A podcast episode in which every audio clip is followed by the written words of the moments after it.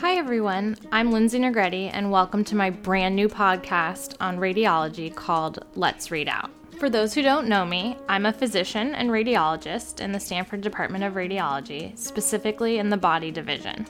It feels surreal to be doing my last year of training where it all began as I was a Stanford undergraduate and graduated over 10 years ago. I love teaching and educating and finding new and exciting ways to learn.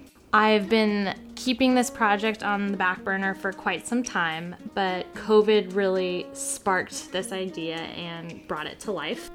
I think we can all agree that readouts look a little different these days, and sometimes in Zoom readouts, those amazing stories, those pearls, those pitfalls are sometimes lost, and that in person connection is often missing these days.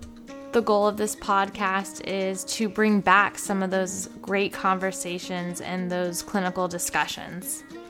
This podcast is for the radiologist of any training level, whether you are a brand new R1, a rising attending, a seasoned academic professor, or a community radiologist. I hope that this podcast will have something for everyone. We'll have those informal discussions as well as numerous practical clinical scenarios.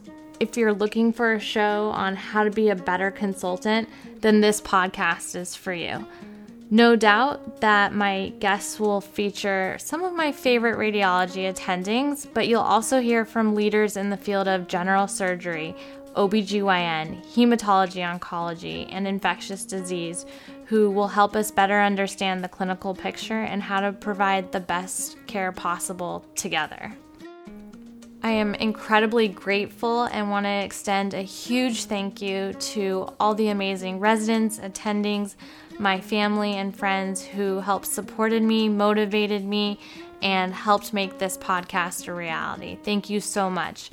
So let's get ready to read out. The first episode will launch Wednesday, October 28th, with Dr. Aman Khurana, who will share his amazing peritoneal tidbits. Thanks for listening.